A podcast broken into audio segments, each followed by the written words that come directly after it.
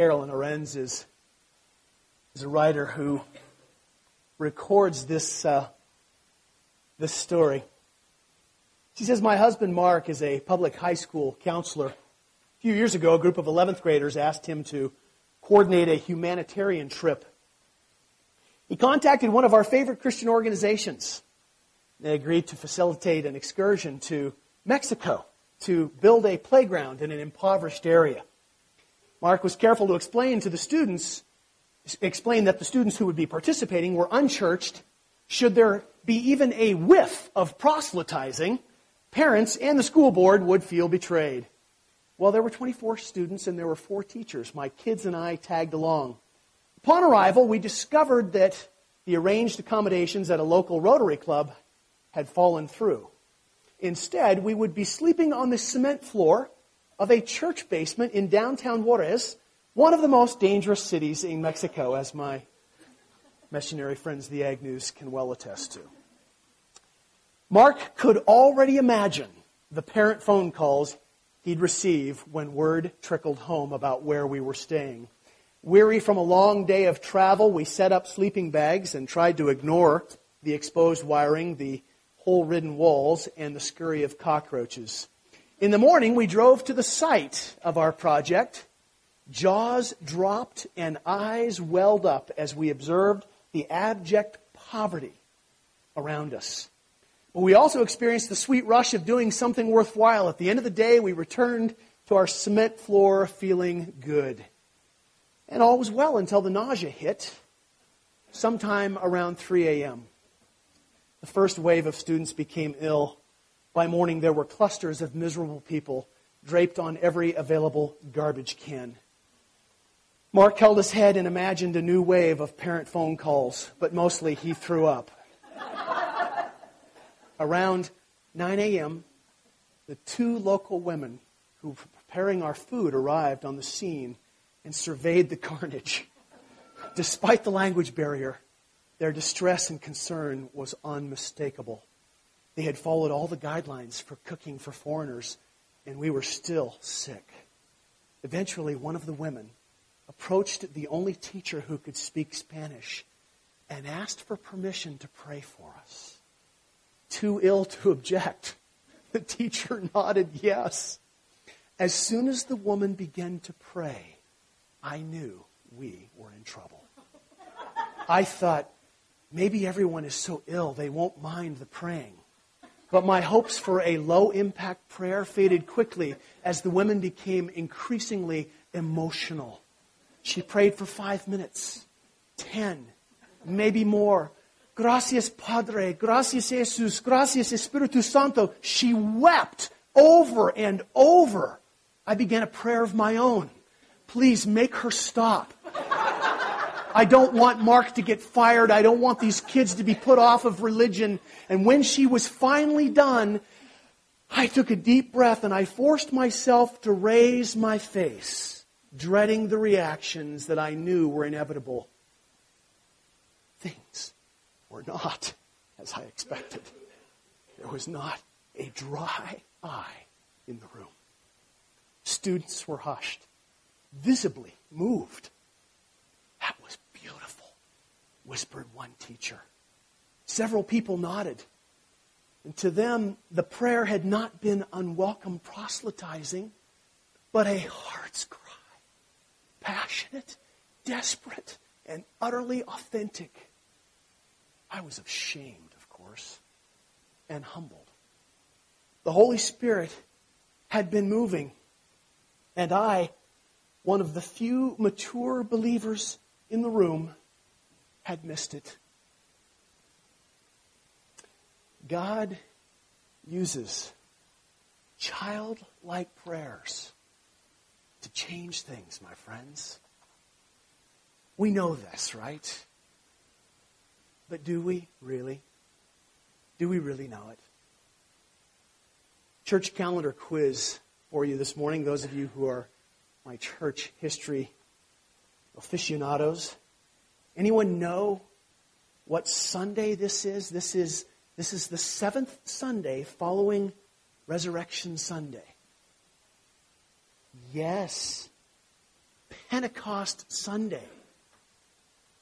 The day on the calendar that the church celebrates the coming of the Holy Spirit upon the followers of Jesus. Now tell me, why did the Holy Spirit come upon the followers of Jesus? To do what? To bring power. To bring power? I thought the Holy Spirit came upon them so they could live a nice life. So the presence of God's Spirit wasn't the key to life, liberty, and the pursuit of happiness? Wow. Empowered for witness. It almost sounds like that's what Jesus had in mind. That is such a novel idea. God's people empowered for witness. I think it's so timely that God, in His plan, had us fall on the text that we are on this morning in Romans chapter 8 on Pentecost Sunday. And I know you're thinking I planned this. I didn't. I'm not that smart. I'd like to say I did, but wow, it just happened. And today in our text, Romans chapter 8, Paul speaks to a very particular role that the Spirit plays in the lives of those who are followers of Jesus. And so this morning we're going to add one more truth to all that we've been learning so far in Romans chapter 8 to answer that question, so what? That we've been asking since the Sunday after Easter. Admittedly, a somewhat cynical question that arose in my heart the day after Resurrection Sunday. You remember? Christ is risen. Christ is risen. We said that a lot. We celebrated that a lot. People around the world celebrated the fact that Christ is risen. Resurrection Sunday, whoop-de-doo, and then came Monday morning. So what? What difference did it make? What difference does Christ is risen make in the lives of those who believe that. And what we have learned so far is that because of the death and the resurrection of Jesus, we no longer live, those who put their faith in Christ no longer live under the deserved condemnation of God. That ought to do something to our insides. Wow. Those who have not been redeemed through Christ they live under condemnation for rejection of God as their creator and their life giver. We have learned that when you live under condemnation, you are enslaved to the sin nature. It enslaves the hearts and the minds of humanity so that there is no way to please God. You know, there just isn't. The nicest people that we know, if they do not express faith in Jesus, they live under the condemnation of God doesn't mean they're not nice people. But their niceness doesn't please God. Their state in life doesn't please God. Their political affiliation, their bank account, nor their good looks, none of those things please God. But when a person by faith puts their trust and confidence in Jesus to save them from condemnation, they are set free, we have learned, for the very first time in their lives to live out the purpose for which they were created. And that's an awesome thing because we were created to live in relationship with God. Nod your head. This is familiar. Yes, I remember this. I've heard this. Okay, thank you. Thank you for that moment. Okay? Christ is risen, so what? Well, that's what. His death makes it possible for people who were under a death sentence to suddenly live in relationship with Him, and that is huge. But not only. Not only do we live in relationship with Him, but we've learned that He made us His kids. He made us His children. It's not enough for God to save us. Seems like that ought to be. But in His unbelievable love, He adopts those that He saves as His children. Paul says He makes us heirs with Jesus. That means we will share the inheritance that Jesus shares as the Lord of glory. I have no idea what that means, but I'm pretty convinced that that's incredible. Pretty amazing. Last week we learned that we have a future that is so glorious that even creation, the animate and inanimate objects in creation, Paul says they're longing to see what the children of God are going to look like in their final completed state. It's not done yet. Here we are. But until that happens, we're still living, as we know, in a fallen world. It is full of pain and it is full of suffering. And, unfortunately, we also learn we're not exempt from that. We are not exempt from that. In fact, because we are the children of God, there is an additional level in which we experience suffering, persecution from others, because they do not understand the life that we live as God's children. Our thinking and actions are motivated by the reality that we are the children of the God of the universe, living for His pleasure, living for His glory, and there will be people who simply do not understand that. Right? Remember this? It makes sense so far? Okay. Let's stand and read. We're going to uh, read last week's passage as well, and then we're going to add to it the two verses for our text this morning. But let's, uh, let's be reminded of where we were and how that leads us into our verses this morning. Let's read together. I consider that our present sufferings are not worth comparing with the glory that will be revealed in us. The creation waits in eager expectation for the children of God to be revealed.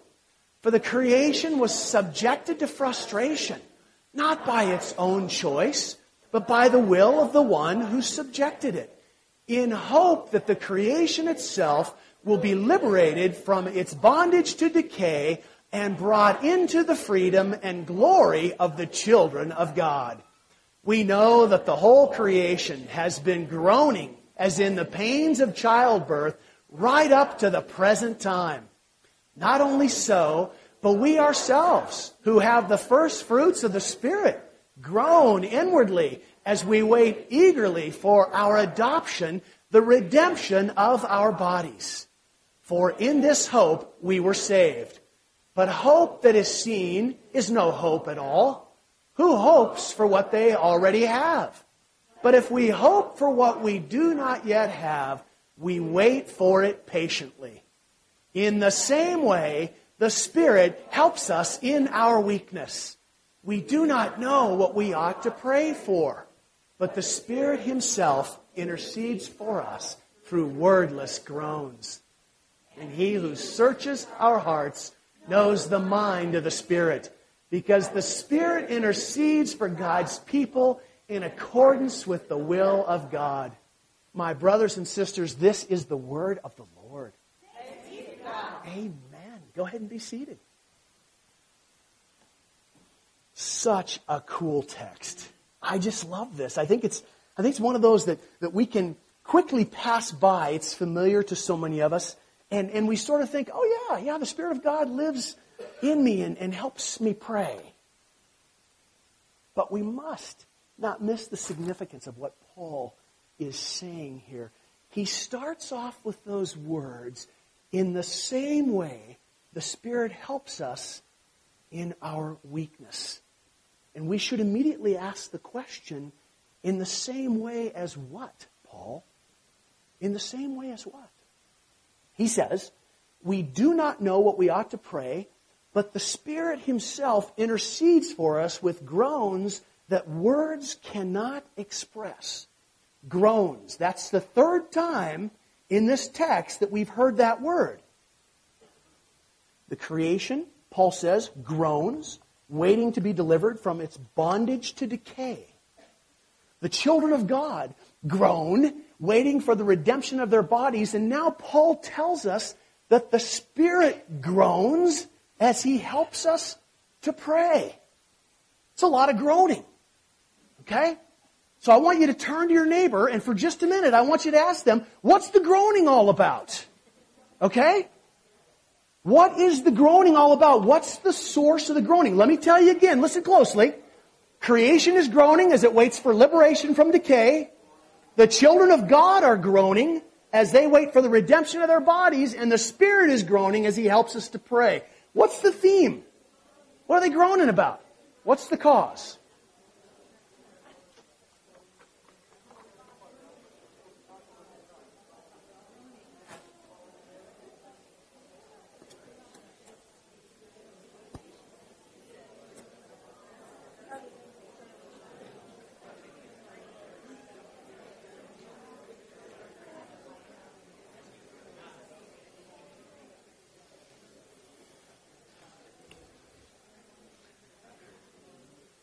Okay, what do you think?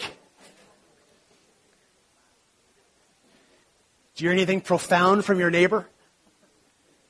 What's, what's the groaning about? What's, what's the source of the groaning? What's going on? Anyone? Doug? Okay, anticipation of renewal. Oh, of course, your profound neighbor. I understand that. okay. Okay.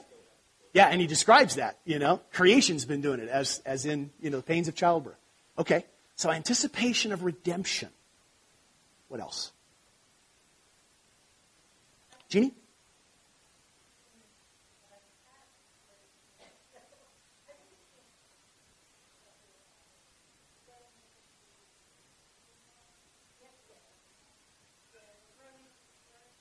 Okay. Okay. Okay. Good, good, good. All right. Gary?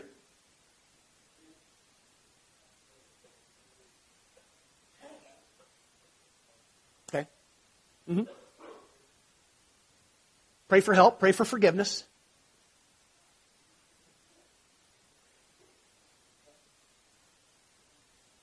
Okay. Okay. What are you praying for forgiveness for? You do? Gary, are you sinful? He's going, hey, wait. Don't single me out, buddy. yeah, Allie.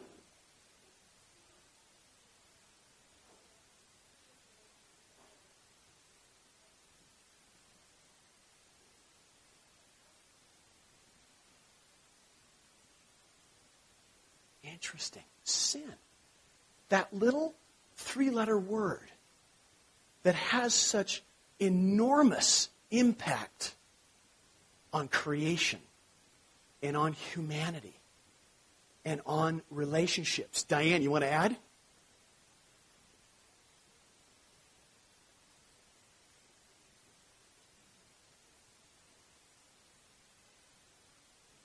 Okay. Isn't that awesome? That's exactly what Paul is driving at in this text. And thank you for saying that. I don't want us to miss this. You know, let me just give you a, a little, a little side note. Um, you know, we, we've learned that we're not obligated to the sin nature. Very real sense that the spirit within us is, is groaning because we are not done with sin. We are not obligated to it, as Paul has told us previously in the text, but, but we still wrestle with the presence of the sin nature as it's in our being. You know, we've been freed from its control. But we still wrestle, and unfortunately, we still give ourselves sometimes to its control. Just a, a side note for what it's worth there's some thinking in, in Christian circles that gets expressed sometimes like this God is holy, and because he is so holy, he cannot look upon sin. And so, what that means is that when God sees his redeemed children, he does not see their sin, he sees Jesus. Can I just say for the record, that's nonsense. That is just nonsense. I understand the intent. To be sure, there's a positional truth about our theology that we need to understand and, and we stake our lives on. Paul expresses it in 2 Corinthians 5 this way God made him who had no sin, that him being Jesus, to be sin for us, so that we might become the righteousness of God. Wow! That's awesome. You know, and, and that's what Paul is expressing in the first part of Romans 8 in different words when he says, there, there is no condemnation for those who are in Christ Jesus. That is a marvelous positional truth. It is glorious. But don't think that that means that God is some kindly, benevolent father who thinks that his children can do no wrong. He knows better. That he somehow is blind to their imperfections and he only sees them with halos over their heads. No, no. Doesn't work that way. What Paul is telling us here in this text is that the Spirit of God who indwells us labors and groans alongside of the presence of sin that is within us. That's incredible. The holy presence of God in these sinful vessels. And He works to strengthen us and to help us in our weakness that results from that sin nature in us. That is why all of creation is eagerly waiting for the new creation to see the children of God in their redeemed bodies. That's without sin. We don't leave sin until we leave the body. Creation can't wait to see what the children of God look like as they are revealed in their perfection. Sin will be gone, but until then, those who are God's children have His Spirit within them to empower them and to give them victory in their living as God's children. There's a temptation, I think, to, uh, to link the idea of weakness with our prayer life because of the way Paul words this text. He writes, he writes immediately after he says that this, after we, we struggle with sin, he says that the Spirit helps us with our weakness. And then he immediately says that we do not know what we ought to pray. Now, the language structure in this sentence, it doesn't require that we understand it that way. And that's a good thing because that's not the way I want us to understand it. You'll be happy to know that for once I'm not alone in my thinking. There are actually others who feel this way. And so this morning I am not a heretic, and that is a good thing. Put your matches away, okay? There are a number of lessons in this text for us this morning, but I want us to, to look at two that are just, I think, huge and, and fundamental that we need to take with us. There is certainly a lesson about prayer here, and, and we'll look at that. But that's going to be our second lesson. The first one we take from this text as a reminder of what it is that affects our prayer life more than anything else. We need to hear that word weakness in the context of what Paul has just taught us. Remember the, the, the, prior verse that we ended with last week. But if we hope for what we do not yet have, we wait for it patiently.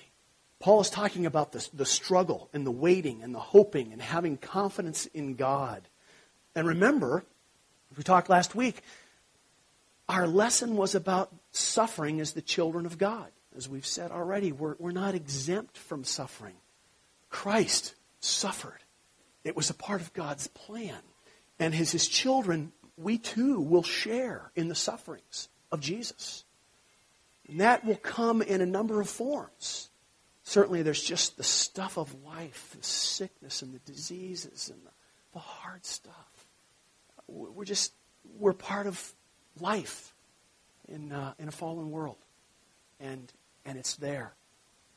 And yet, there's also that sense that I already mentioned of the level of, of persecution that can come because we, as the children of God, live our lives for God's glory and, and we live in such a way that He is exalted in our lives, and that's going to cause us to, to live differently in terms of values and, and what, what we invest ourselves in and give ourselves to. And people don't necessarily understand that.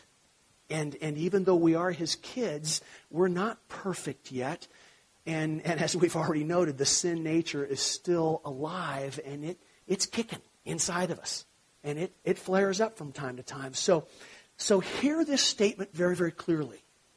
The enemy will use the sin nature to create doubts about our status as the children of God. You need to know that. He will use the sin nature and the stuff that we surrender ourselves to, especially in terms of our thinking, to create doubts in us about our status as the children of God. There is nothing that the enemy would love more than for God's children begin to wonder if it really is true. God's grace really is grace. If God's love really is all that amazing. In the same way that he assaulted Job, we can't expect that our lives are going to be exempt from those kinds of sufferings from time to time. And so, lesson number one is this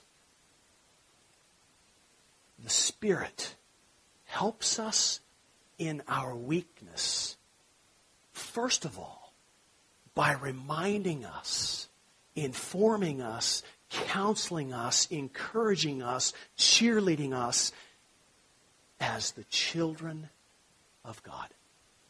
We are the children of God. If you have put your faith in Christ Jesus, you have become God's child. That's where we've been in Romans 8. Those whom God has redeemed, those who no longer are under condemnation, are God's children. Paul deals with it as a fact. But let's be honest. We struggle. We struggle when there's ongoing pain, when there's ongoing suffering, when financial deal after financial deal after financial deal just goes in the pot. We struggle. And the sin nature causes us to begin to think things like, how could he let this happen to me? Does God really love me? Don't I deserve better than this? Okay, maybe it's only me that has thought those things.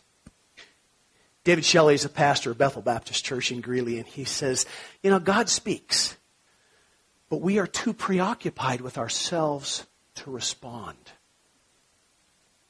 Are we aware that the one giving us sustenance at this very moment has spoken? He has spoken to us through the truth of His Word, and He speaks to us through the presence of His Spirit, reinforcing the truth of what God has said about us in His Word. The source of every good gives life and everything necessary to live it in relationship with Him. And He speaks that we might be sustained and refreshed in our knowledge of Him. David says the most offensive thing we can do is to refuse to enter the conversation. The Spirit prompts in God's children reminders that they are, in fact, His children. He prompts us to remember that suffering happens. We live in a fallen world. He reminds us that Jesus has made no promises to his followers that they would be exempt from hard stuff. In fact, he, re- he said it to the contrary. If you want to be my follower, what do you do? You deny yourself, you take up your cross, that's a thing that you die on, and you follow me. Foxes have holes, birds have nests. Son of man doesn't have any place to lay his head. Are you sure you want to follow me? Those, those are the, the teachings of Jesus, and they're the expectations that he has that, that those who sign on to follow him are dying to self. It's a radical message. We don't hear this much. But that's the role of the Spirit in our lives to remind us of the truth because the sin nature rises up and wants us to think other stuff. To think that maybe that's not true for me. Maybe that's really not what Jesus meant. You know, I am probably living a better life than so and so, so maybe it won't happen. The enemy would have us to be distracted with the sufferings of life so that we forget the blessedness of the relationship to which we have been brought into. And if he's successful in that, then the first thing to go will be our prayer lives. Now, I don't mean that we won't pray. We'll pray because we're good Christians. We know we're supposed to pray. It's not that we won't pray. But we won't pray in the intimacy of the father child relationship that we have been brought into. Because if we don't believe the Father and if we doubt His character, then we are going to keep our distance. And that is the second lesson this morning. Prayer is a conversation between children and their Heavenly Father, and that is what the Spirit prompts and encourages in us. Relationship is the point of prayer. It's not rubbing the genie lantern in hopes that we get our wishes. It's relationship. We've been brought into the family of God as sons and daughters of God so that we might know and enjoy God. What have we said all along in this series? We got to stop making following Jesus something that only has to do with my life after this one. It has everything to do with how I live my life now in preparation for that one. And here's the thing if we really, as, as children, we really know the Father, we will pray as only children can pray. And when we pray, it won't be about prayer. How many times have you caught yourself praying? Gee, I wonder if I'm praying the right things. Gee, I, I, I wonder if I'm saying the right things. You know, it's kind of back to that, I'm kind of rubbing the bottle in my philosophy of prayer. Children, in the relationship of safety and love and contentment with their parents, they just say it. I love that. Paul said, we call him Abba. The Aramaic, you know, it's, it's, Papa. It's Daddy. Do I dare get that intimate with the God of the universe? Well, pff, He's the one who said it. Don't ask me. Take it to Him. And our conversations with our Heavenly Father will be characterized, I think, by the guiding points of Jesus' prayer. We've studied that one. Matthew 6, Luke 11. Both records of that prayer begin with what? Do you remember? Father! Jesus, in response to his disciples' request, teach us to pray. Jesus says to them, it's about relationship.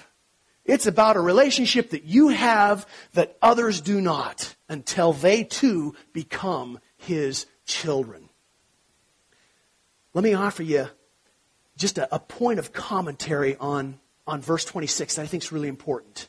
Paul says, We do not know what we ought to pray, pray for, but the Spirit Himself intercedes for us. Now, now some translations use how we should pray. We do not know how we should pray. The word how could suggest that, that we don't know kind of the art of praying or, or how to, to phrase our petitions properly. But that's not the word that is really used there. And, and, and I would ask, how important is it to use proper phrases when children are speaking with their father? You know, when my kids want to borrow the car, how do they ask me? Oh, benevolent and wonderful and gracious Father. I would that you would bequeath me the keys to your automobile. Now, we could say that there's a level of respect perhaps there. Probably not. Am I saying that we don't come in respect to the God of the universe? Of course not. But we come with the amazed certainty that we are His children. We are His kids. He's made us His children. He tells us to come and address Him as Father. So even the wording, what we should pray for, is really kind of dubious. It's kind of questionable because our English word for has no equivalent in the original text. So, it's sort of process of elimination. The more literal wording is what we should pray. We do not know what we should pray, but the Spirit Himself intercedes for us. And, and I would suggest that Jesus, as we've studied before, gives us a pattern in His prayer and, and in that prayer, interestingly enough, there is only one comment, one request having to do with the stuff of daily life that we need. You remember that line, right? Give us today. The bread that we need for today is the literal rendering of the language. Jesus in Matthew chapter 6 said, Why do you seek after all the stuff the pagans seek after? Your Father knows that you need them. You see where this is going, right? As children of God, we come to Him with confidence that He knows us that He is concerned about us, that He cares about us? Do we know our real needs as God sees them? Do we know the needs of others? Going deeper, do we know the will of God in respect to these things? One writer says, in the last analysis, it is that that will determine how our prayers will be answered. Paul is saying, my friends, that the Spirit of God takes the good heart's intention of the child of the Father and translates them into something glorious and honoring to the Father. I think that's what Paul is getting at when he says, He who searches our hearts, that's the Father, knows the mind of the Spirit because the Spirit intercedes for the saints in accordance with God's will.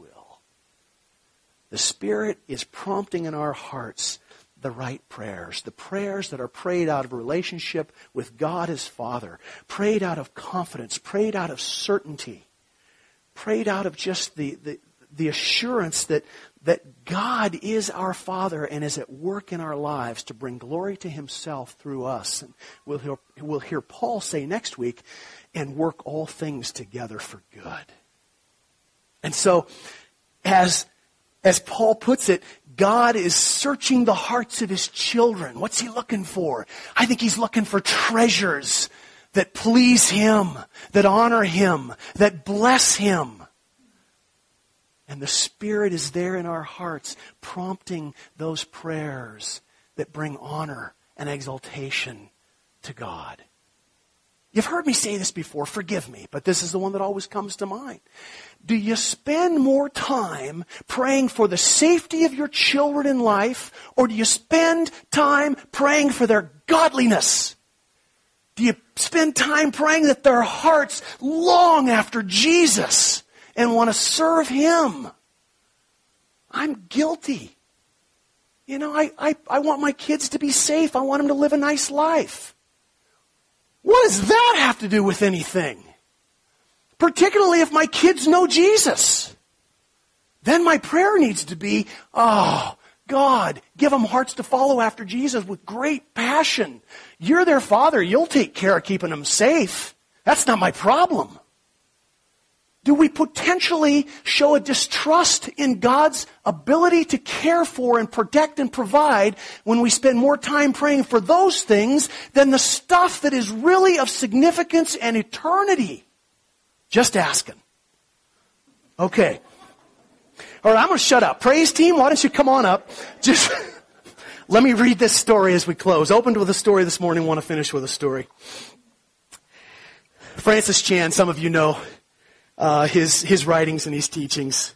Tells a story about uh, a couple that he knew. Dave and Lynn Phillips is their name. He says years ago, they were talking together about the callings they felt God was stirring in them. The Spirit. Stirring up those things that are from God and for God and of God.